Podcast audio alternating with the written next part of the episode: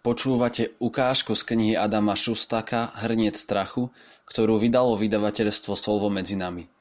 Knihu si za cenu 7,50 eur môžete objednať na e-mailovej adrese slovo-smn.sk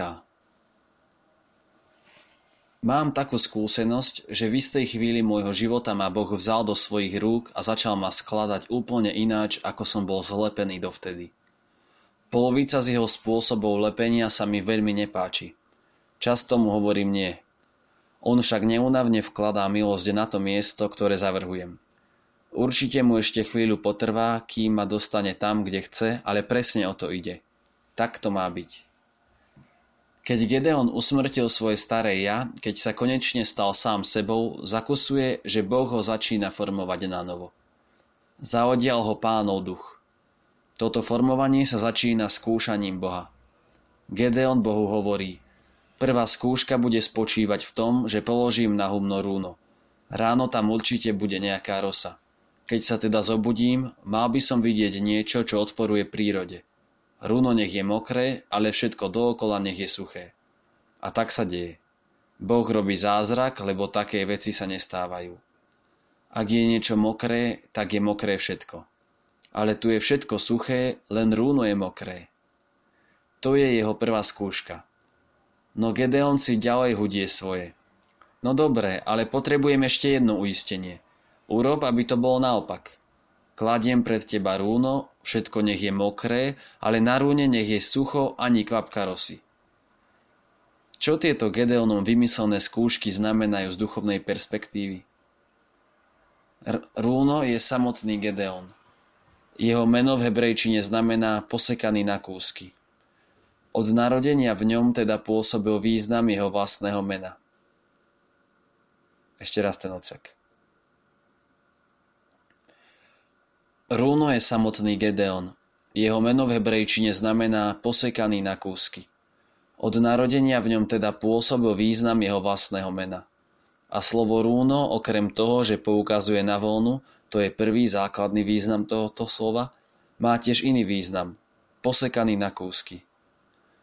Keď sa Gedeon postaví pred Boha s rúnom, ako by hovoril, Pane Bože, ten experiment, ktorý chcem, aby si urobil, bude pokusom so mnou.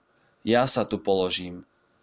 Samozrejme neslobodno túto scénu interpretovať magicky a v nejakom prípade ju nemôžeme chápať len doslovne.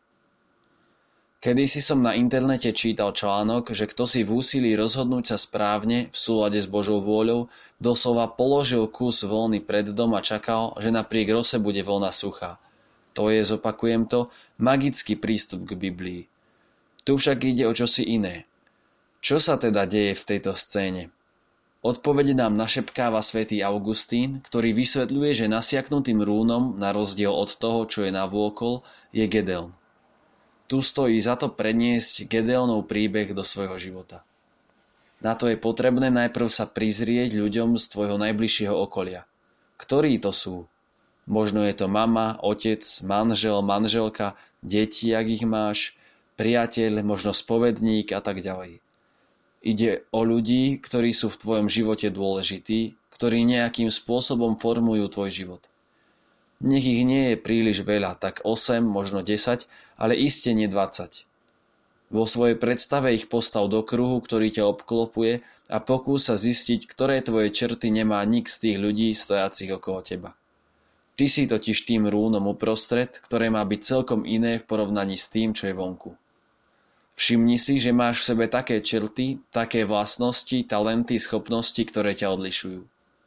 Možno sa ukáže, že všetky svoje najdôležitejšie črty máš spoločné s tými, ktorí tvoria okruh tvojich najbližších. Znamená to však, že nie si?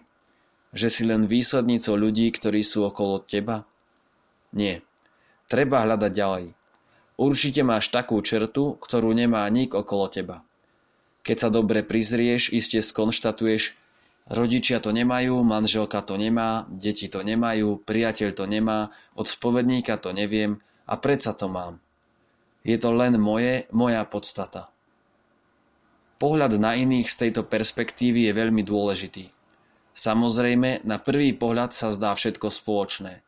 Potrebuješ čas na uvažovanie, aby si postrehol to, čo je tvoje, jedinečné, neopakovateľné. Na začiatku skúšky rúnom je Gedeon presne v rovnakej situácii ako my. Je ako holíča, ktoré hovorí Bohu, neviem, kto sme. Ešte raz. Neviem, kto som. Bože, ukáž mi mňa samého, ukáž mi to, čo je vo mne osobitné a výnimočné. Chcem byť ako nasiaknutý, hoci všetko okolo mňa je suché.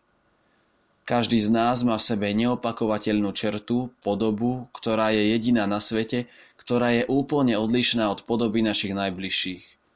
Ale tá skupina ľudí okolo nás nie je jedinou skupinou, s ktorou má zmysel porovnávať sa. Preto stojí za to hľadať ďalej, lebo tak nájdeme aj ďalšie svoje vlastnosti.